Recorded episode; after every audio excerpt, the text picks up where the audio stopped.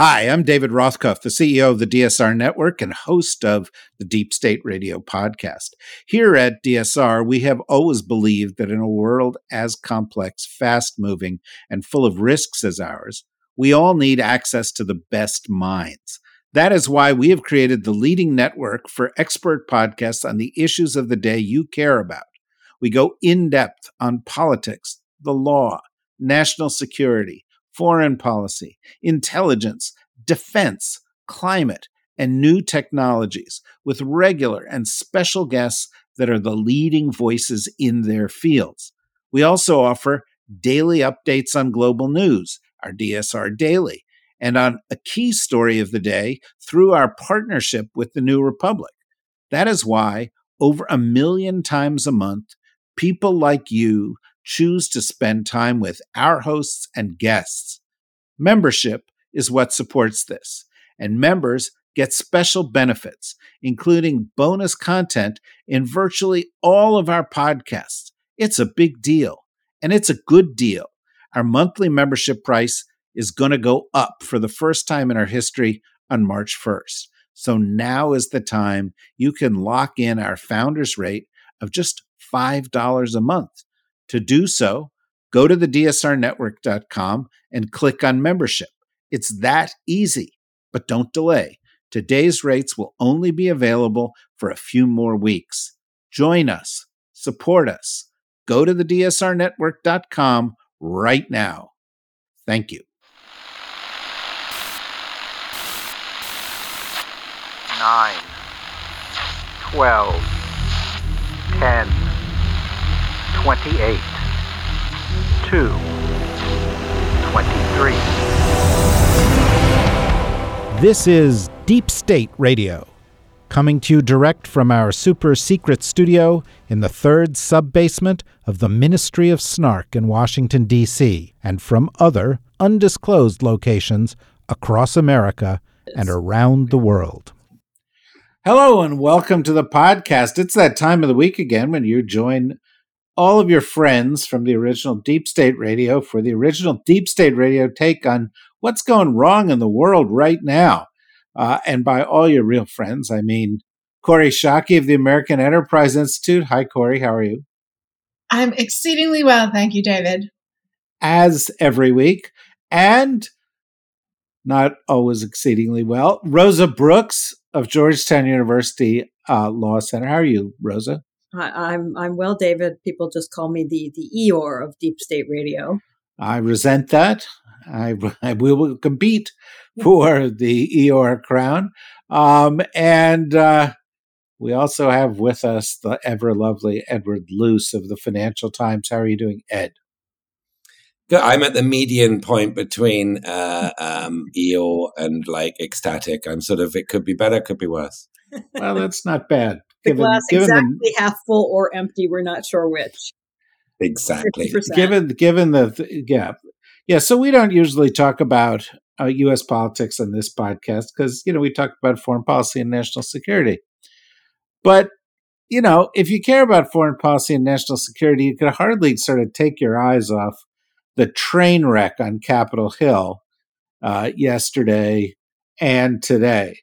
Um, it's been really quite extraordinary um, because um, members of the Republican Party, who as recently as a week or two ago were for a supplemental bill to provide aid to Ukraine, Taiwan, and Israel, they're now against it. And who were as little as a week ago demanding a border deal, which they then negotiated, they're now against it. And what that means could be possibly no border deal, probably no border deal. And at the same time, and this, I, I got to tell you, folks, we have all been doing this a long time together, uh, and we have passed through some weird times. So I should be used to this. But I find it spectacularly unbelievable that the United States might really not provide further funding to Ukraine in the midst of this war. Um, I, it's just I, I, it's kind of nauseating and hard to comprehend. Um, but maybe it's something I ate. How do you feel about this, Kori? I think you are exactly right, David, that it's genuinely shocking that that a small group of Republicans in the House, having demanded uh, inclusion of border uh, legislation in the supplemental, then refused to accept bipartisan the bipartisan agreement that Senator Lankford, Senator Murphy, and others negotiated. So, so that's uh, awfulness number one. They held up uh, supplemental funding for four months on the argument that they absolutely needed restrictions on the border as part of it. And then once the legislative process provided that, at President, our disgraced former president's uh, encouragement, they are rejecting a border, the inclusion of border legislation. So it cost four months of time in which Ukrainians are dying and running out of ammunition, having to ration the ammunition available to their forces for this clown car. Second, um, it's not obvious to me what the path forward is for supplemental assistance to Ukraine, Taiwan, and Israel. That's urgently needed by all three. Third um, debacle is the way the Heritage Institution and other Trump supporters are are um, misrepresenting the aid that goes to Ukraine, 85% of which is spent in the United States, either refurbishing our stockpiles of weapons we've provided, buying weapons from American builders for Ukraine, or paying us for the intelligence and training we are providing to Ukrainians. And the fourth outrage of the dysfunction in the House of Representatives under Republican hands uh, is um, that you know if they actually care about the efficient use of taxpayers' resources, their inability to pass a budget is costing the Department of Defense, according to Elaine McCusker, former comptroller's calculations, it's costing the Defense Department $300 million a day in lost purchasing power. So this isn't about good use of money. It's not about the border. It's that Republicans in the House are demonstrating an incapacity to engage in governance. Uh, well, that seems fair and uh, sadly not the slightest bit overstated. Ed, you wrote a column on how lousy uh, this Congress is. Um, you call them the do harm Congress. Want to talk about that a little bit?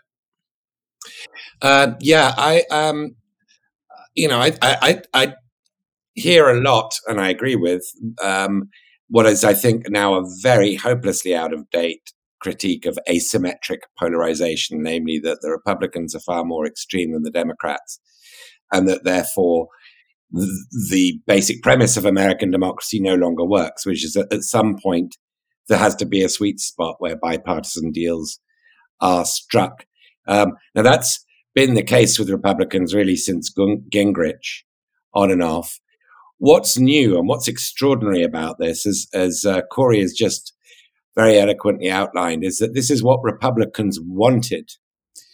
Uh, the Democrats went way more than three quarters of the way towards their position, namely that they would um, pass a pure border security, a border policing package of measures without the usual quid pro quo of including citizenship for dreamers, or indeed the original quid pro quo, which was a pathway to citizenship for um, all undocumented immigrants who uh, complied with the law, showed they paid taxes, etc. They abandoned all of that to do a pure border security bill. They gave the Republicans what they wanted, and the Republicans gave them the middle finger.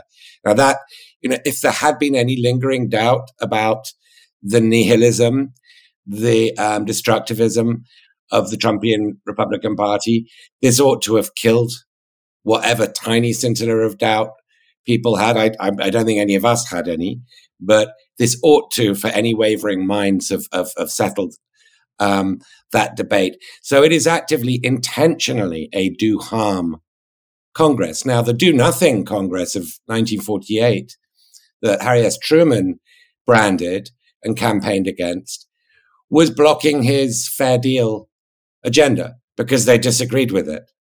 Uh, now you might think that they were wrong to disagree with it, but you know they were they had a clear philosophical opposition to more federal economic intervention.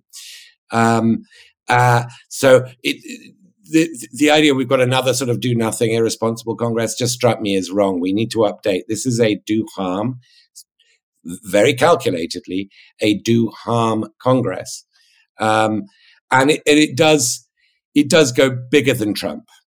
You know, there, there is there is a there is a a Republican theory that I think is borne out more often than not that um, Democrats get blamed for Washington dysfunction because Democrats are the party of government, and most people can't be bothered to find out who in particular is to blame for the latest bit of dysfunction.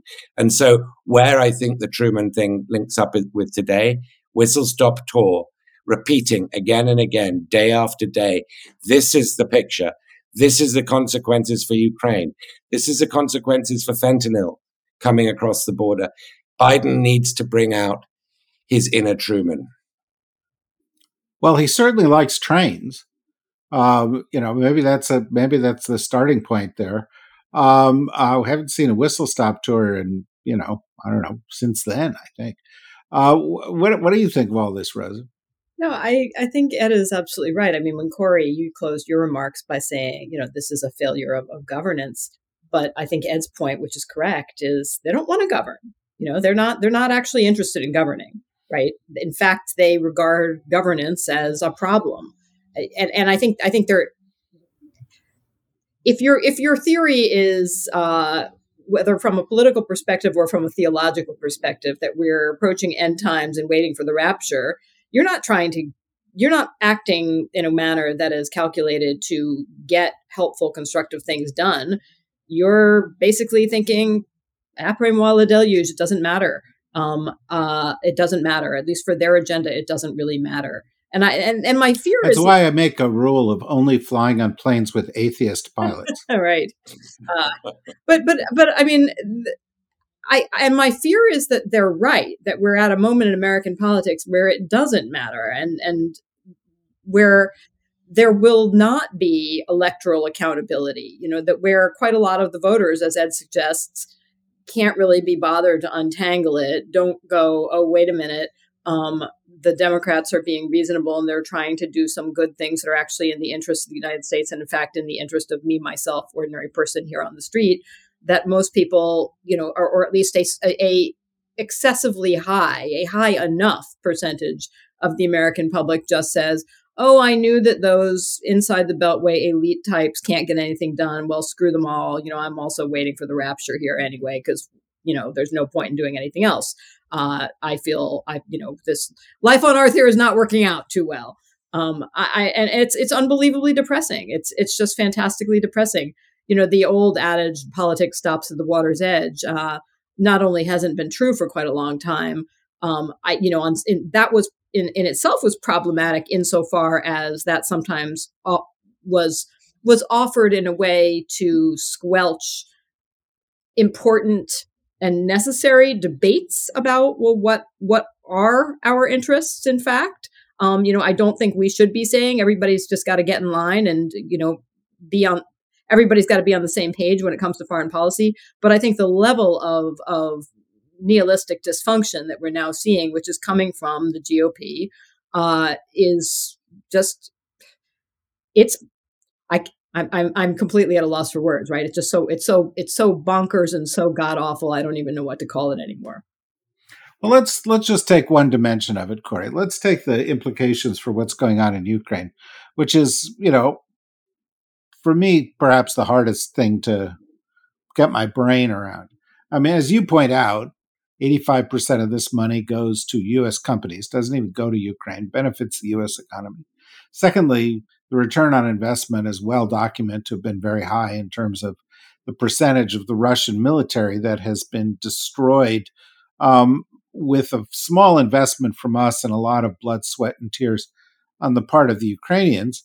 Uh, thirdly, there is, of course, um, you know, the issue of the security of Europe and the fact that if we uh, falter in our support for Ukraine, other countries may be next, and some of those may be NATO countries, and our obligations would therefore um, go up, and we could see young American men and women put at risk in that kind of situation.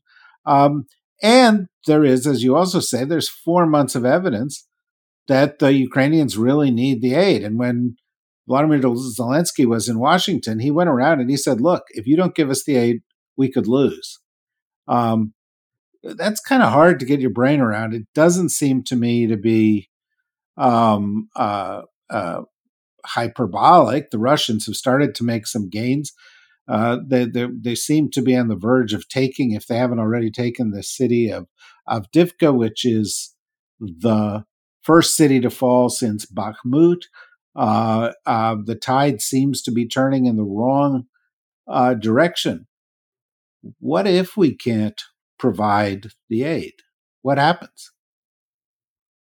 I, I think you accurately portrayed it. Ukraine loses if the U.S. doesn't provide the aid. Um, and it would be a terrible thing for the people of Ukraine.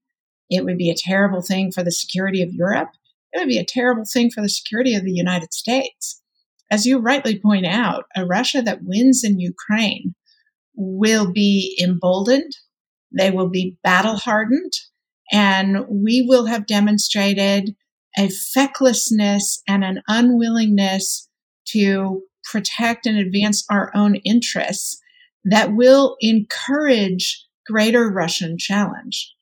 I, I think it, I, like you, am shocked at that so many of my fellow Republicans are willing for no actual good reason um, to inflict that kind of damage on our country, on our allies, and on countries fighting for their freedom. One, one small marginal point I might uh, disagree with you on, David, which is that the fall of Avdiivka um, could demonstrate a turning point. What it looks like to me, the Ukrainians have done both in Bakhmut and in Avdiivka are um, up enormous numbers of Russian troops and equipment in order for the Russians to gain a neighborhood that's already been destroyed by Russian um, military forces. So it's uh, they are slowly giving up ground at enormous cost to the Russians, and I don't think that necessarily indicates that tide turning. Yeah, well, I mean, that's a fair point. I've seen a number of Ukrainians and some observers referring to it as, but it's a small quibble at the due margin. to this problem, right? And and you know, you've got other stories about Ukrainian troops that only have uh, smoke shells available for their artillery and are you know unable to to actually uh, fight at this point. And a lot of the technology involved uh, a lot of the technology they need can can only be really provided by the United States, uh, and you know uh, that's why this is so serious. But Ed, it also sends a message to the rest of the world, right? I mean, even these four months send a message to the Russians, to the Chinese, to our NATO allies. And when they look at these four months and then they say, well, they may not provide the funding, gets worse. And when they look at these four months and then they say, well, 10 months from now, Donald Trump may be president, and he's already said he wants out of NATO. This is this is kind of a moment of truth for what I call in the article that uh, you know that I had in the Daily Beast today, um, the the crown jewel of U.S. national security, which is our alliances, the alliances that we've got around the world, uh, because they can't conceivably hold together uh, if if this is the way we behave, uh, right, Ed? Yeah, I mean, and if Trump wins, of course, you know, um, then that moment of truth becomes uh, something vastly greater because he probably will at least repudi- repu- repudiate Article Five of coming to mutual defense of other members of NATO, and US wouldn't need to pull out of NATO for that to collapse the whole NATO principle. Um, it's it's about the credibility of America's word and the constancy of its commitments. Um, and so, even if, as I fervently hope, Biden is reelected and Trump loses, um, but we still don't get Ukrainian funding um, until this time next year, you know, at, at, best, let's just assume the rest of 2024 is is Capitol Hill scorched earth. Um, then um, even that sort of more benign scenario is massively disruptive to uh, America's uh, uh, ability to say, trust our word, we have your back. Um, and therefore is bound to encourage more sort of forces. You know, people talk about the Eurasian entente between Russia and China, which of course Iran and North Korea are, are gravitating around as well. Um, well, that's just all power to the Eurasian entente, to the people who want to see the death of um, an American led order. Um, and whatever criticisms you know I might have of how America man- manages the liberal international order, the double standards, the hypocrisies, um, the selectivity of it, etc. It is by far the least bad system compared to all the rest. Um, and and the rest is the Eurasian Entente. Let's you know start with that. Ed. With a war criminal, you know, at the head of half of that Entente in Moscow. So I can't think of an upside unless what we see the Europeans panicked into a more integrationist approach to defense and particularly to defense production. They just don't, they can come up with the money when they have done they passed 50 billion euros. They isolated Viktor Orban's Hungary in order to get that 50 billion uh, euro aid for Ukraine through last year, which is very helpful for Ukraine, uh, last week, which is very helpful for Ukraine keep sustaining it financially. Um, but they, Europe cannot substitute for the weapons um, that America is sending, the air defense systems, a lot of the artillery, um, and tons of intelligence stuff. Uh, so unless Europe can sort of miraculously deepen and accelerate these sort of half-hearted early attempts to um, reestablish a defense industrial base, I, I can't see any possible silver lining to what's going on now. Well, Rosa, you are traditionally where on this podcast silver linings go to die. Um, and you know, Ed, you know, Ed has presented one possibility, which it's already is that dead. They, yeah, yeah. Well, he, he presented one where the Europeans could get their act together, and then said, "I don't think that's going to happen." Yeah. What What do you think? I think that is. I think Ed is correct, and I I don't really have anything to add to what Ed and Kori have said, except the following. I, I just was reading Timothy Garton Ash's latest book, Homelands, which is a uh, half memoir, half history of of Europe uh, in the post World War II era and it's essentially a, a love story and a tragedy. Uh, you know, it's it's about uh, the hopes that he and many others had for what what Europe might become um, uh, outside, you know, after post World War II reconstruction, outside the shadow of the Soviet Union, after the fall of the Berlin Wall and the fall of the Soviet Union, and the gradual and relentless collapse of that particular dream with the uh, Russian invasion of Ukraine being being in some ways the the death knell of that particular dream not to speak of things like Brexit along the way. Um, um, but just just the the sense of there there was this there was this thing called Europe and it was partly a figment of collective imagination as as you know all political dreams must be uh, but there was a time where it seemed like it was going to turn into a reality. And uh, if Ukraine loses, you know, if the U.S. can't continue to support Ukraine, it not only obviously it's it's in terms of any any uh, U.S. leadership, uh, it further further weakens any U.S. claims to leadership, any U.S. ability to lead or influence. But but even if we don't really care about that, um, just this as the death knell for this vision, this sort of liberal vision of Europe. Um, that's that's what this will be. Well, that's a, a really, book, by the way. Pardon me. Yeah. Well, it's a really profound um, observation. Um, I want to follow it up, but I'm going to do so in a moment after we say to all the folks who are listening who are not members that you should be members because then you'd get to listen to the whole podcast.